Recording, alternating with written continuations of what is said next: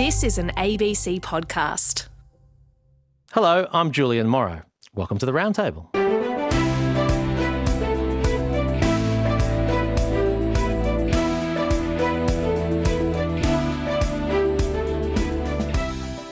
In August, the Hobart City Council made a decision that's believed to be a first for any Australian council, voting in favour of removing the colonial statue of former Tasmanian Premier William Crowther.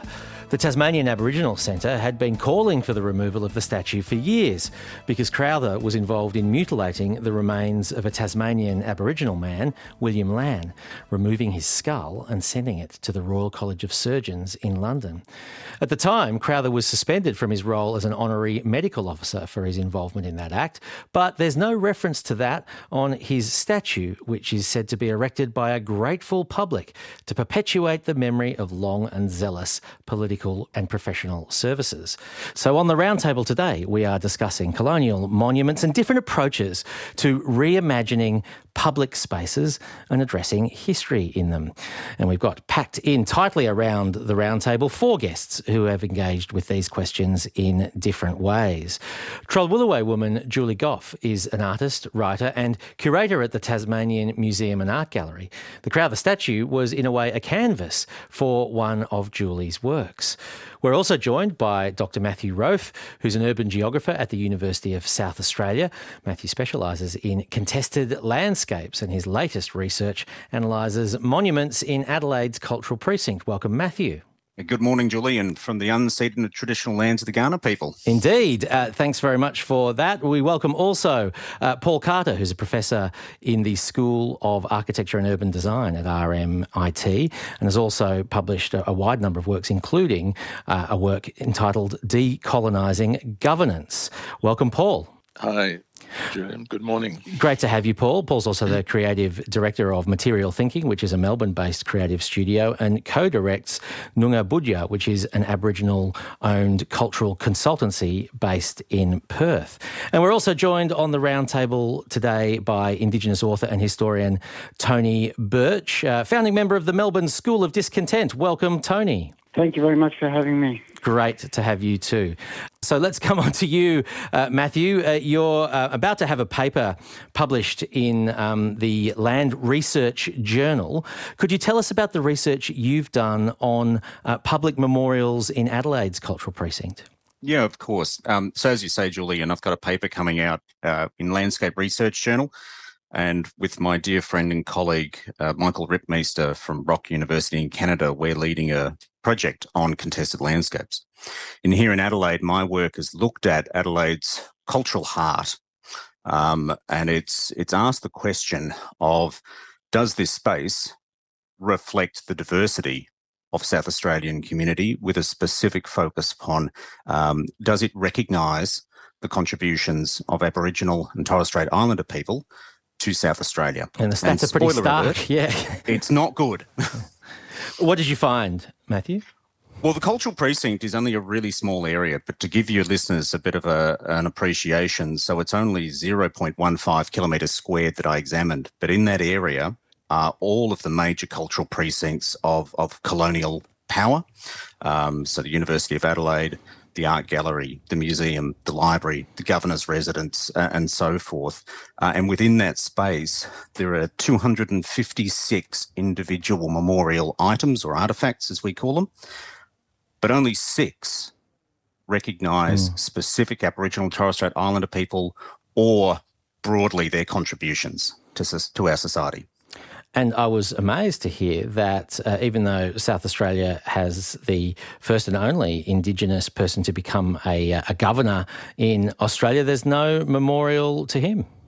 No, no, that's uh, Yorta Yorta man, Sir Douglas Nicholls, um, who, as you say, was the first Indigenous person to hold a vice regal position, um, and numerous, numerous uh, sort of Commonwealth um, uh, awards and recognitions. Mm. But you're right, there, there is no recognition formally to his service and his contribution. Thanks very much, Matthew. Julie Gough, I wonder if you could give us your reaction to the decision to remove the statue of William Crowther and also tell us about your work, Breathing Space, which interacted with the statue in a different way. Well, with the um, council decision, um, firstly, it was an immense relief uh, that this has hap- that that happened. That was my instantaneous kind of was this relief, and then um, this sense of of hope uh, for much broader than the removal of the statue that we're actually able to move, not be uh, held static and in this uh, what the statue represents. If we can't actually deal with with that what else can we achieve? Not much we're kind of trapped. We were trapped in the, the the problem of the statue. So yeah i have a great hope now um, for what can happen and not just with hobart city council but across our whole island um, and in terms of um, the work with the the statue himself or itself it was um, really I think an important part of uh, bringing the community along, as in the mainstream community in particular, along on our journey to um, understand our Aboriginal perspectives about, particularly uh, Crowther and his deeds, and also um, the the possibility of of um, kind of cre- creative work. Yes. That it, yeah, that it be- becomes something um, a, a, kind of slower and a slower way to absorb something that can be out for a few, you know, in the public realm for a few months. Yeah. And uh, not be all text based. So, yeah, the artwork for me was a, a means by which I could um, give people breathing space literally by encasing him in a in a crate. Yes, I think it's good to, to describe that. The, the, the, the work was called Breathing Space, and what you did was was encase the bronze figure of William Crowther in a black timber crate and putting a black panel over the engraving. And I suppose in a way that raises the question of whether, in terms of the the impact, it's better to remove a statue or to to, to rework and address the uh, the historical questions that need to be addressed in the public um, sphere itself. What do you think on that, Julie?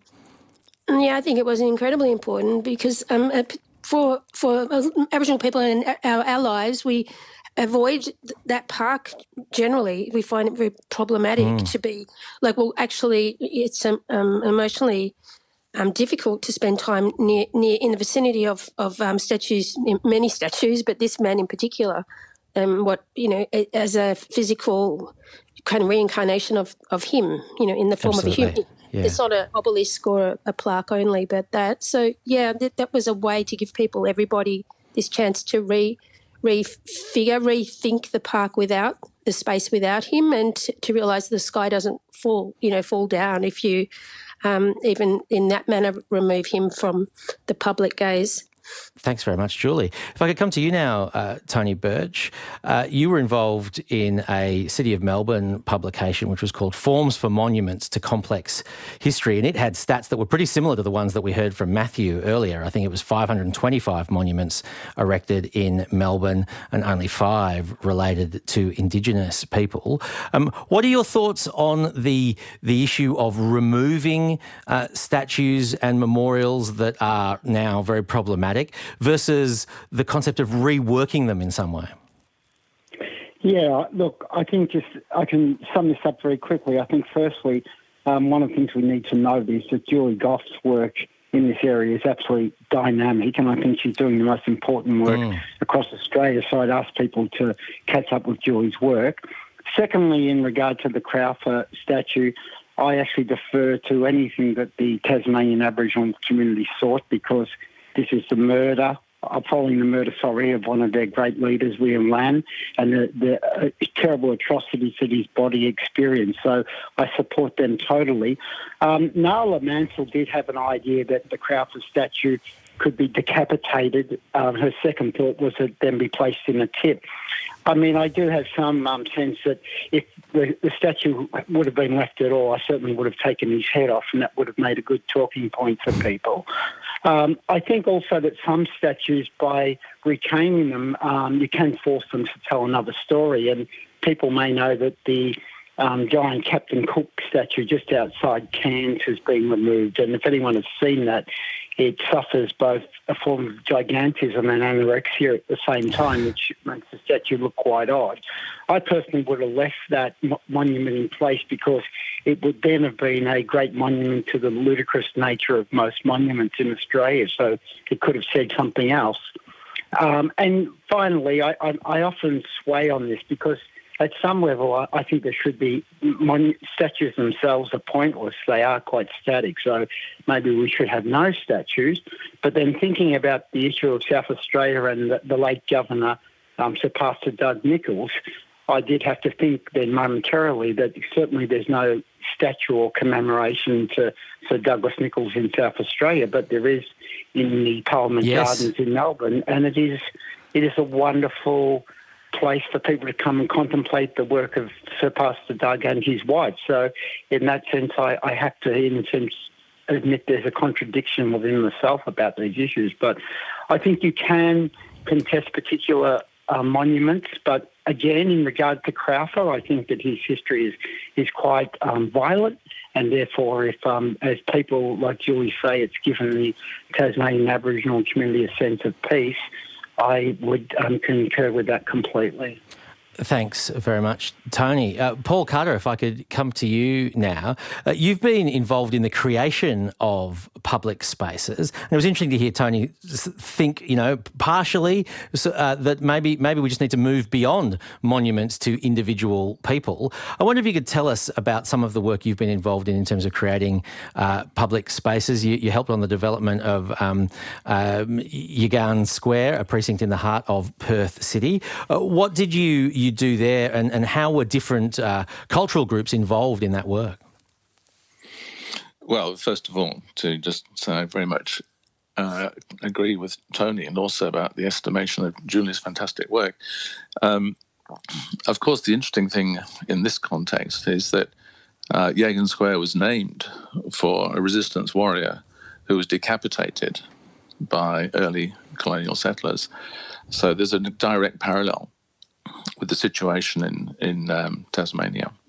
Um, but what's complicated about um, that uh, initiative, which I guess was about six years ago, it started to form this new public space, was the way in which that decision was made to celebrate, if that's the word, to celebrate Yagan. Um, what was the what were the politics of reconciliation that underwrote that process, and that became, in fact, the journey over the next four years. So um, there was uh, an engagement um, strategy, it was called, which recognized our sovereignty from the beginning and looked to try to organize the way in which an anti monumental um, process of remembering uh, would proceed through um, a sort of cyclic um, discussion with the elders. And what came out of that, of course, was a process that, that was foregrounding the story. It wasn't about monuments, it was about developing a new dialogue of understanding. Um, now, the sequel to that is important, and that is that if you are going to um, try to deal with the monumental past, the colonial past, the most important thing probably is not the monuments, it's the stories they represent. Mm. And Julie mentioned bringing the community along, walking side by side. And I think that's the key point. Um, whether you knock a statue down or replace it, it's the stories that really matter. So at Yagan, there was definitely an attempt to tell a new story about the beginnings of uh, you know, the Swan River settlement, and there was it was reflected in the stories that were being told through the process of designing that square. But squares are political spaces, um, just as monuments are. And so there really is no alternative to recognizing that uh, changing the story is a political process. Mm. Um, and, um, you know, we as artists obviously try to be catalysts of that process and to make it palpable and material so that people can feel these paths emotionally. But the question of governance always comes back to um, educating a, public will for change. Thanks very much, uh, Paul Carter. Um, there have been lots of I- interesting examples of um, artists and public planners uh, coming up with creative new forms for monuments. Julie Gough, I-, I wonder, are there particular examples that stand out to you as examples of how um, new mon- new forms of monuments can be made to work and tell the sort of story that we just heard Paul talking about? Oh, that's a great question, and I can't, I, can't, I don't really have the answer. I, I think that there's it's interesting to see how they're modified through time before ultimate decisions are made, how they're wrapped or um, people engage with them that shows that their journey, that they've no longer kind of fixed forms, that they're on the journey to somewhere else, mm. which has happened, you know, two weeks ago here in Hobart. But I, um, yeah, as far as um, just a lot of reworking of, of uh, and ways to in, uh, kind of interact with the plinth, which I think is probably what will happen here for a period. Is um, so yeah, just I think demonu- de you know monumentalizing this the space to mm. give people a chance to yeah re-engage and rethink how a, a, society wants to represent itself so that that's what's i think needed thanks very much julie matthew rofe what are your thoughts on this idea of counter monuments i'm a very much a proponent of, of counter monuments and i think um, tony you know you you mentioned that it's important that we think about creative and innovative ways that we force, and I think your words were to force monuments and memorials to tell other stories. And I think that that's critical um, because history and heritage are instructive. They teach us something. And they, I think the, the phase we're in now, the period we're in now, we can either accept monuments um, and that they teach us something about colonial stability, or that we challenge them publicly uh, and collectively uh, Paul, as you were talking about, and we we harness that educative opportunity of the historic narrative, and we seek to recontextualize. I'm a very much a proponent of recontextualization, um, but on a case by case basis. So some statues, yes, will need to be removed. Others could be modified. I'm quite a, a proponent of removing uh, colonial figures from their plinths, and and so we no longer look up at them in awe, as it were, but we can stand eye to eye with them, and through uh, a more inclusive and a more holistic historical narrative, we can we can interrogate them. Mm. Um, I was really struck, uh, Tony Birch, in that uh, City of Melbourne uh, document that I believe you were involved in, uh, which talks about the uh, the Square of the Invisible Monument, which is a project in uh, a, a, town in Germany, begun by an artist who started secretly digging up cobblestones from the public square um, and then engraving them with names of the 2,146 um, Jewish cemeteries that were in use in the country before the Second World War. But then he would then put the cobblestones back in, but but face down. So if you like, the intervention was not evident on the front of the on the face of the uh, the cobblestones, and that was done without permission. But then retrospectively gained approval from the provincial parliament. Is that the sort of uh, example of sort of I suppose moving from monuments into artworks and retelling stories in a way that can can really impact on a, a whole community? Well, what it indicates, of course, is that the, the cleverness and the innovation of that idea does, I think, what's already been discussed this morning. It opens up a conversation and a dialogue and forces us to think about both the history and the monument in different ways. So it's very clever in that sense. And yes, I, am fully supportive of that. Now, while this second point of mine might be controversial, it's the same way that defacement works. Now, I'm not the first person to talk about this um, an Australian anthropologist, Michael Taussig, wrote a whole book on this. But I think it's interesting that we're talking again about looking up at the, the, the grand figure of history. And I know that when the Matthew Flinders monument on on Swanston Street, Melbourne, was defaced with the um, word murderer some years ago. Um, I think that's unfortunate for Matthew Flinders, but the fact is that then a important conversation took place. So often when we, we see monuments being defaced, there is public outrage, but sometimes it's the, the only means that people find for a conversation to take place. So I think there are many different ways that we can interrogate monuments.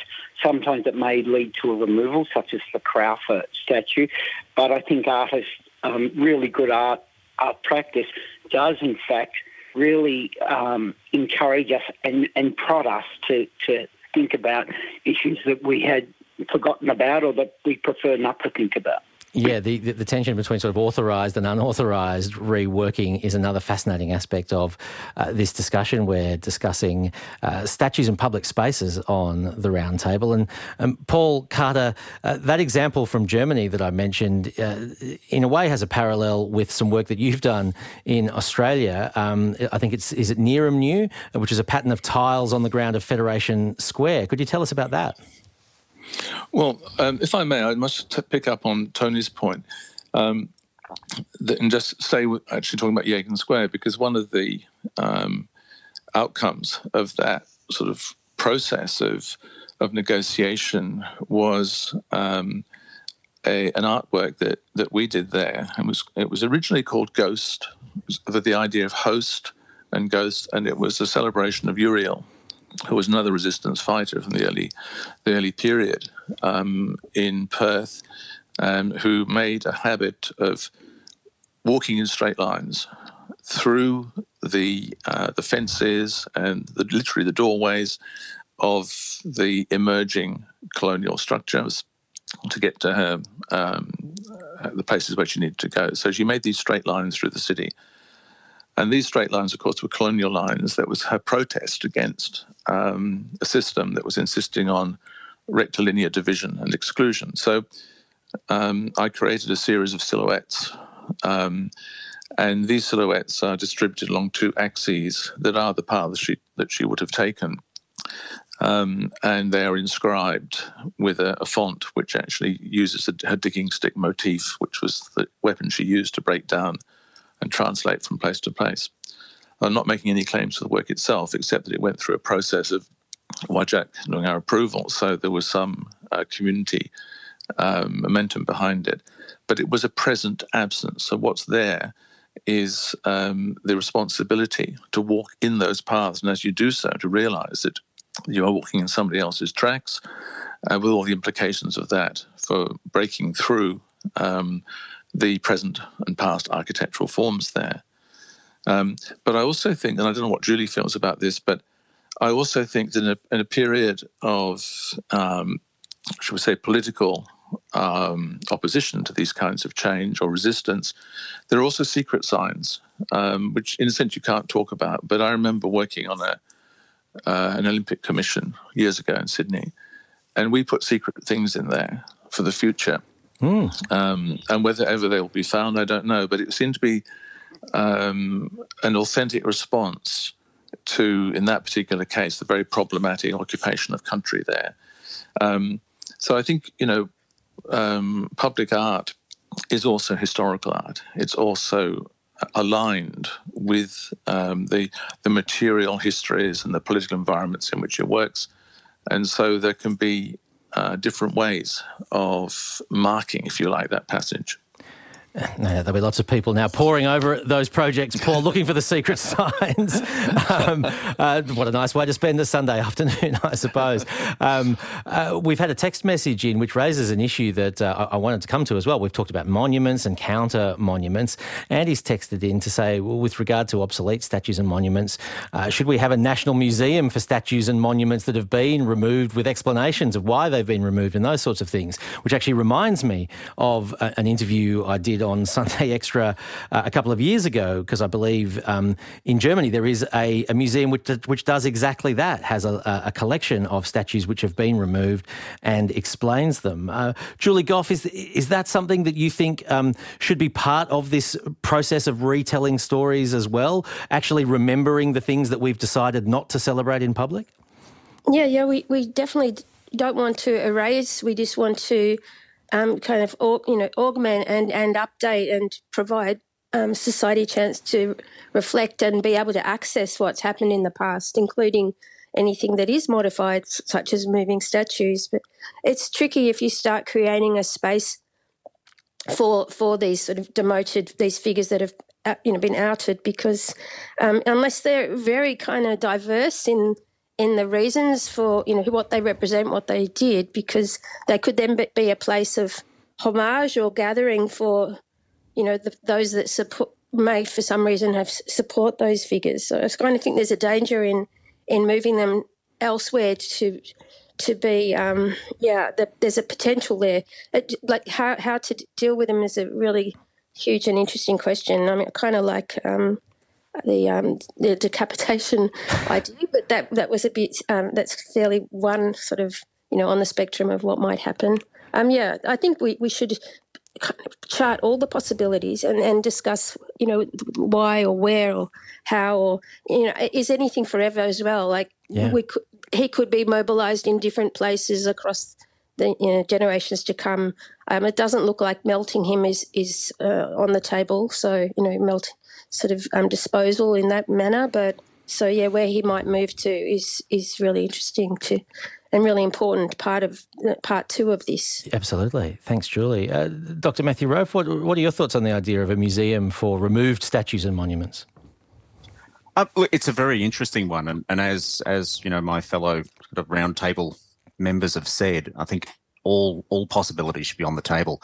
Interestingly, there there are spaces in the world that do that very thing. Um, so Grutas Park in Lithuania is a is a park where a whole lot of the uh, the former Soviet statues, grand busts of Lenin and Stalin and so forth, have been removed and been placed in this park.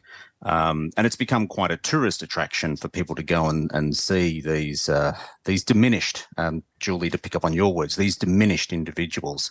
Um, so it, it's definitely a possibility, and as I I think um, we should be very open to all possibilities moving ahead.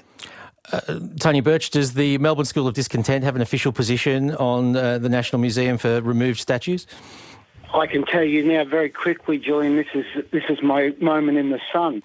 We actually have a plan, and we put this some time ago that one of our co-founders, Professor Gary Foley, would lead a bus tour across the nation, something like Priscilla, Queen of the Desert, and we would visit all of these colonial um, monuments. This is why we're so disappointed that Captain Cook has been taken down in Cairns.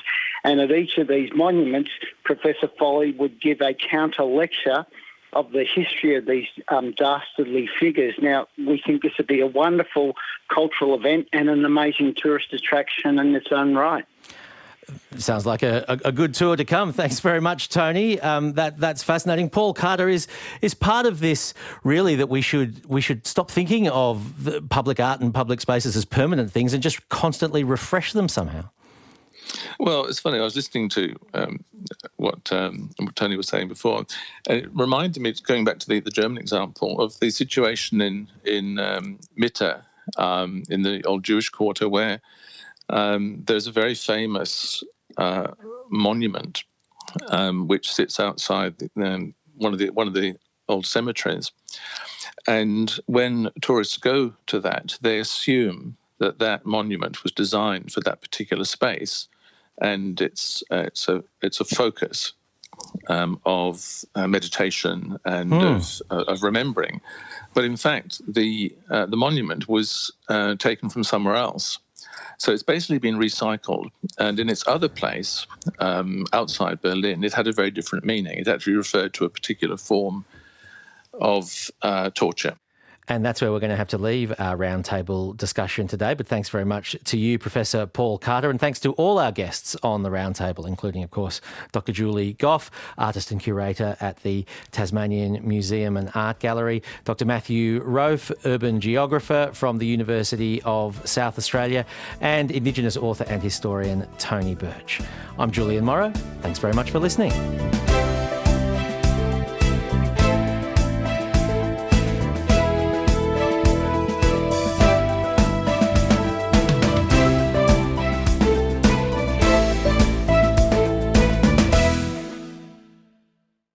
You've been listening to an ABC podcast. Discover more great ABC podcasts, live radio, and exclusives on the ABC Listen app.